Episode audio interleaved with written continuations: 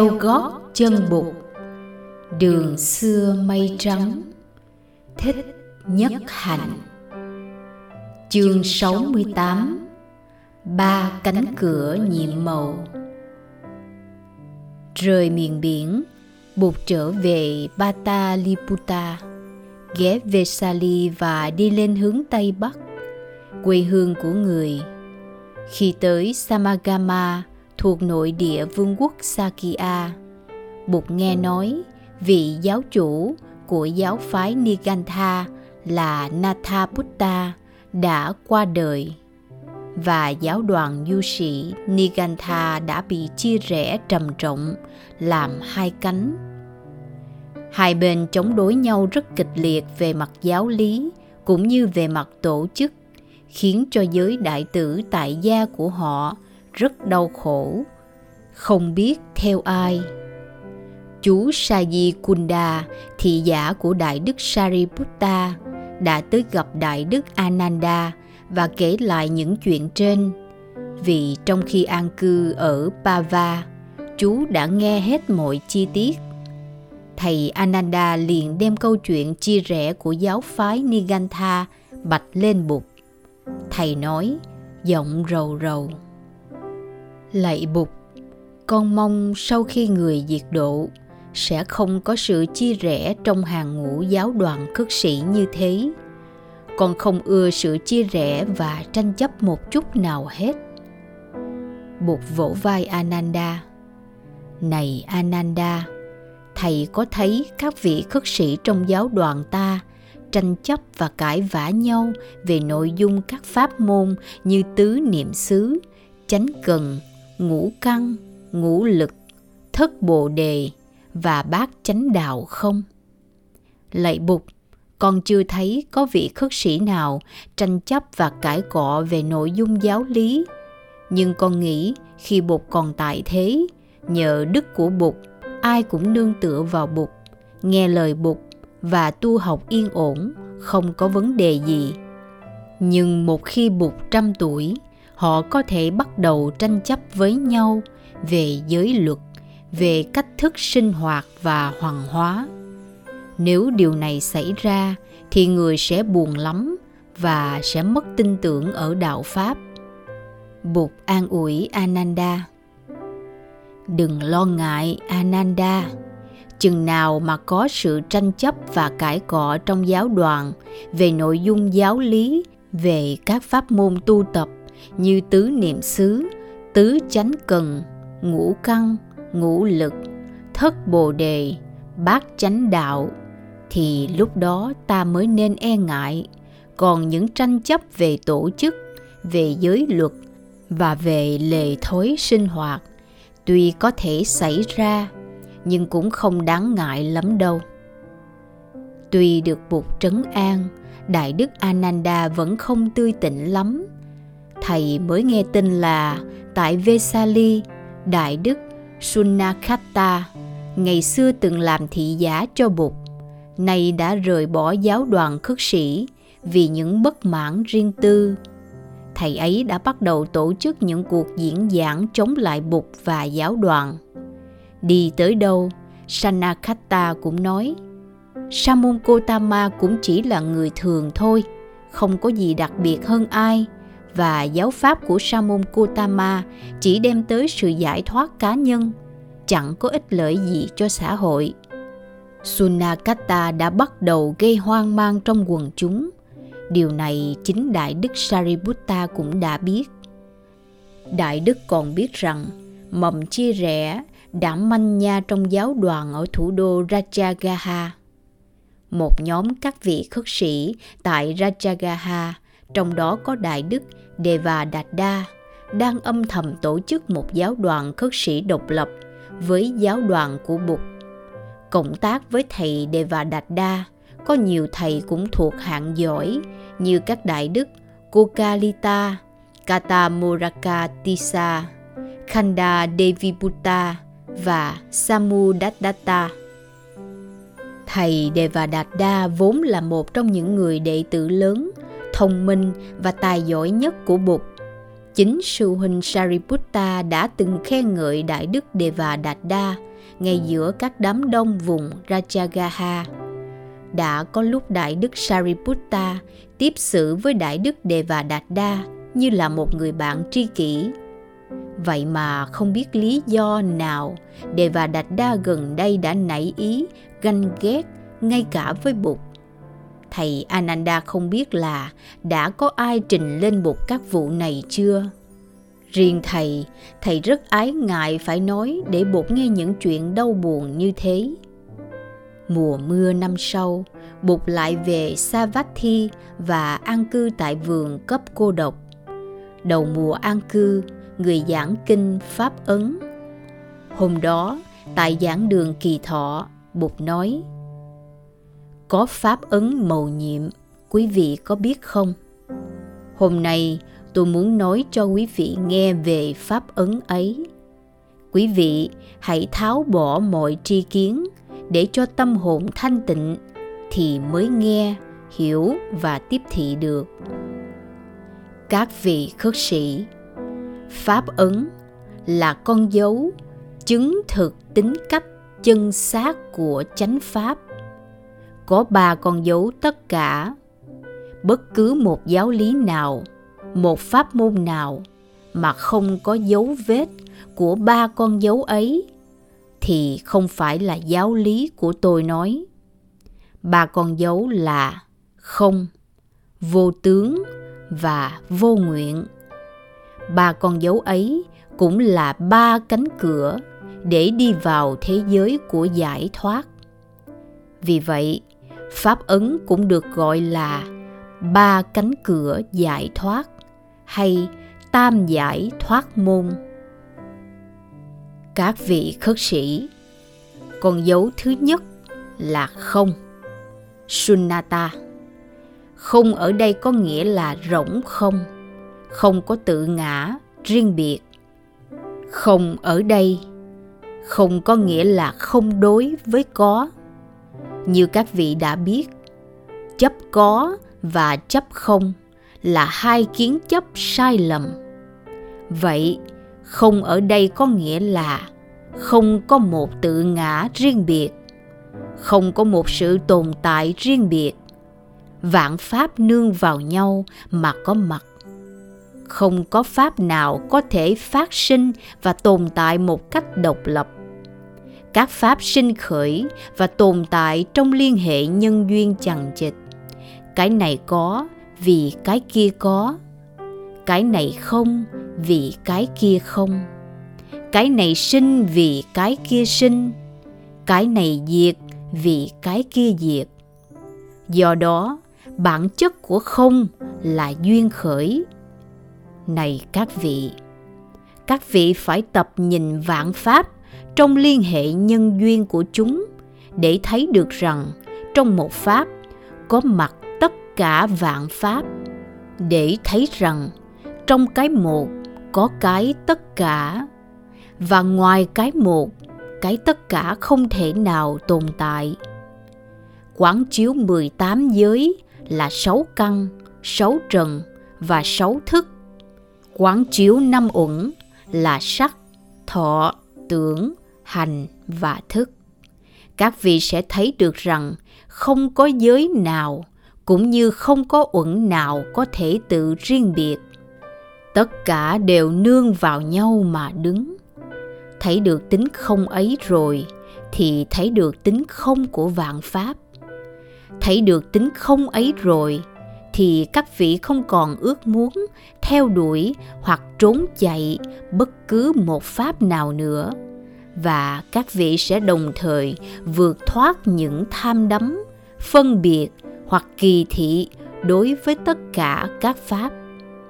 Quán chiếu về tính không, tức là mở ra một cánh cửa để đi vào thế giới của tự do. Vì vậy không là cánh cửa giải thoát thứ nhất. Các vị khất sĩ, còn dấu thứ hai là vô tướng animita. Vô tướng tức là vượt thoát những khuôn khổ của tri giác và của nhận thức phân biệt. Vì không thấy được tự tính duyên khởi của các pháp, vì không chứng đắc được tính không của vạn pháp cho nên, người đời thường nhìn các pháp như những hiện tượng riêng biệt, độc lập. Cái này tồn tại ngoài cái kia. Cái này có mặt độc lập với tất cả cái kia. Nhìn các pháp như thế cũng giống như là lấy thanh gươm của nhận thức phân biệt để chặt thực tại ra từng mảnh nhỏ rời rạc. Và như thế là không thấy được tự thân của thực tại. Này các vị, vạn pháp tùy thuộc vào nhau. Cái này có trong cái kia, cái này lồng trong cái kia. Trong một cái có tất cả mọi cái. Đó là ý nghĩa hai tiếng tương nhập và tương tức. Tương nhập là đi vào trong nhau, tương tức là nương vào nhau cái này đi vào trong cái kia cái kia đi vào trong cái này. Cái này là cái kia cái kia là cái này. Quán chiếu như thế, các vị sẽ thấy rằng, tri giác của chúng ta đầy dẫy sai lầm. Con mắt của cảm giác không thấy được vạn hữu rõ ràng và chính xác bằng con mắt quán chiếu của trí tuệ có khi nhìn sợi dây, con mắt của cảm giác và của tri giác có thể nhận lầm là con rắn. Nhưng dưới con mắt của quán chiếu, tự thân của sợi dây được hiển lộ rõ ràng và hình bóng con rắn sẽ tự nhiên tiêu diệt. Các vị khất sĩ, các tướng trạng như có, không, sinh, diệt, một, nhiều còn mất. Tới đi, dơ sạch, thêm bớt. Đều là những tướng trạng mà tri giác và nhận thức phân biệt, úp chụp vào thực tại. Đối với đệ nhất nghĩa đế, thì tự thân thực tại không bị giam nhốt trong những phạm trù phân biệt đó không bị khuôn khổ trong các tướng trạng đó của nhận thức phân biệt. Vì vậy cho nên, vạn pháp được gọi là vô tướng. Quán chiếu để làm tan rã những ý niệm có không, sinh diệt, một nhiều, còn mất, tới đi, dơ sạch, thêm bớt. Các vị sẽ đạt tới giải thoát. Vô tướng vì vậy là cánh cửa mầu nhiệm thứ hai mở ra để ta đi vào thế giới của tự do. Vô tướng là cánh cửa giải thoát thứ hai. Các vị khất sĩ, con dấu thứ ba là vô tác hay là vô nguyện? Apanitita. Vô nguyện là không đuổi theo bất cứ một cái gì. Tại sao thế? Thói thường người ta hay muốn trốn chạy khỏi một pháp để đuổi theo một pháp khác. Người đời ưa trốn chạy sự nghèo khổ để đuổi theo sự giàu sang. Người tu đạo ưa trốn chạy sinh tử để đuổi theo giải thoát. Nhưng nếu các pháp có mặt trong nhau, nếu các pháp là nhau, thì ta còn cần trốn chạy pháp nào và đuổi theo pháp nào? Trong sinh tử đã có niết bàn. Trong niết bàn đã có sinh tử. Niết bàn và sinh tử không phải là hai thực thể riêng biệt. Vậy thì, ruồng bỏ sinh tử để chạy theo niết bàn, tức là chưa chứng nhập được thể tính duyên sinh của vạn pháp, chưa chứng nhập tự tính không và vô tướng của vạn pháp quán chiếu vô nguyện là để chấm dứt ngay sự tìm cầu và theo đuổi. Giải thoát và giác ngộ không phải là những pháp có mặt ở ngoài ta. Chỉ cần mở mắt để chiêm nghiệm thì ta thấy được ta chính là bản thân của giải thoát và giác ngộ. Tất cả các pháp, tất cả chúng sinh đều có sẵn tự tính giác ngộ tròn đầy trong tự thân mình. Các vị đừng đi tìm tự tính ấy ở bên ngoài. Nếu biết xoay ánh sáng quán chiếu vào tự thân, tự khắc các vị thực hiện được giác ngộ. Các vị khất sĩ, tất cả các pháp trong vũ trụ không pháp nào tồn tại độc lập ngoài nhận thức của các vị trong đó kể cả niết bàn, trong đó kể cả giải thoát. Các vị không cần đi tìm cầu những thứ ấy ở đâu nữa. Các vị nên nhớ rằng, đối tượng nhận thức không tồn tại độc lập với nhận thức. Không đuổi theo một pháp nào, kể cả phạm thiên, niết bàn và giải thoát. Đó là ý nghĩa của vô nguyện các vị đã là cái các vị đang đi tìm. Vô nguyện, do đó là cánh cửa mầu nhiệm thứ ba, mở ra để ta đi vào thế giới của tự do. Vô nguyện là cánh cửa giải thoát thứ ba vậy. Này các vị khất sĩ, đó là giáo lý pháp ấn, đó là pháp môn ba cánh cửa giải thoát tam giải thoát môn là pháp môn rất vi diệu rất mầu nhiệm. Các vị nên hết lòng học hỏi và thực tập. Tu tập theo pháp này chắc chắn quý vị sẽ đạt tới tri kiến thanh tịnh và thực hiện được giải thoát. Bụt nói xong kinh Pháp Ấn, Đại Đức Sariputta đứng dậy đảnh lễ Bụt. Đại chúng thấy thế đều đứng dậy và lạy xuống để tạ ơn Thế Tôn. Đại Đức Sariputta tuyên bố với đại chúng là ngày hôm sau sẽ có một buổi trùng tuyên và học hỏi về kinh này. Đại Đức nói, đây là một kinh thâm diệu vô cùng phải đem hết sinh mạng và tâm trí ra mà học hỏi và thực tập mới mong có thể hiểu được đại đức svastika thấy kinh này có liên hệ tới kinh không mà bụt dạy năm ngoái. Bụt đã hướng dẫn các đệ tử của người từ những giáo lý đơn giản đến những giáo lý càng ngày càng huyền nhiệm. Thầy thấy các vị trưởng thượng như mahakassapa Sariputta, Punna, Moggallana, ai nấy tỏ vẻ sung sướng cực kỳ khi nghe được kinh này. Thầy nhớ năm ngoái khi Bụt giảng xong kinh không, thầy Sariputta cũng đã lên lạy Bụt và tất cả các vị trưởng thượng trong giáo đoàn cũng đã lên bắt trước Đại Đức Sariputta. Tình thầy trò thật rất thấm thiết. Chiều hôm nay, các đại đức Yamelu và Tekula đến tìm Bụt ở tỉnh thất của người. Hai đại đức này đều xuất thân từ dòng dõi Bà La Môn. Đó là hai anh em ruột.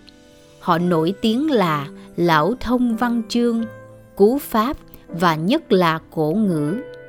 Giọng phúng tụng và sướng tán của họ rất thanh tao, trông như tiếng chuông và hùng mạnh như tiếng trống.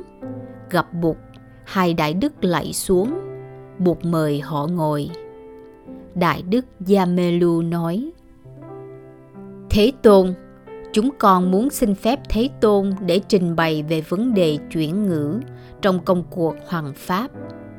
Bạch thế tôn, trong khi thế tôn thuyết pháp, người thường dùng ngôn ngữ Magadhi ở Magadha hay ở Kosala cũng vậy. Nhưng trong giới khất sĩ, có nhiều vị không sử dụng được tiếng Magadhi và ở những miền họ hành đạo dân chúng cũng không biết tiếng Magadhi. Vì vậy pháp âm của người đã được chuyển dịch thành rất nhiều thứ tiếng của nhiều giống dân khác nhau. Thời chưa xuất gia, chúng con đã may mắn học được nhiều sinh ngữ và chúng con nhận xét rằng ở nhiều nơi người ta đã làm sai lệch và méo mó pháp âm vi diệu của người bằng cách diễn dịch pháp âm ấy thành nhiều thổ ngữ chúng con xin bột cho phép chúng con đem tất cả các kinh giáo của người viết thành ngôn ngữ sanskrit cổ điển nếu các vị khất sĩ bốn phương đều học thuộc pháp âm của người qua cổ ngữ ấy thì chắc chắn chúng ta tránh được cái nạn làm méo mó và sai lệch tiếng nói của Bụt. Bụt im lặng một lát, rồi ngẩng lên nhìn hai vị đại đức. Các vị làm như thế không tiện. Các vị làm như thế không tiện. Đạo Pháp là một thực thể linh động. Ngôn ngữ để chuyên trở giáo Pháp phải là những sinh ngữ đang được sử dụng. Tôi không muốn giáo lý của chúng ta được trình bày bằng một cổ ngữ, trừ những người trí thức ít ai hiểu và cảm được giáo lý qua một cổ ngữ. Các thầy Yamalu và Tekula, tôi muốn nói rõ với quý vị là giới môn đệ của tôi, xuất gia cũng như tại gia, đều phải học hỏi và thực hành giáo pháp bằng chính tiếng mẹ đẻ của mình. Như vậy giáo pháp mới linh động và dễ hiểu giáo pháp phải được thích ứng với đời sống hiện tại và phải được trình bày như thế nào để thích hợp và dễ hiểu với văn hóa địa phương. Hiểu được ý bục hai đại đức yamalu và tekula đảnh lễ người và rút lui. Hết chương 68 ba cánh cửa nhiệm màu. Kính mời quý khán thính giả đón theo dõi phần tiếp theo. Chương 69 Chim cúc và chim ưng, qua phần trình bày bởi giọng đọc Liên Hồng Phúc. Xin chân thành cảm ơn.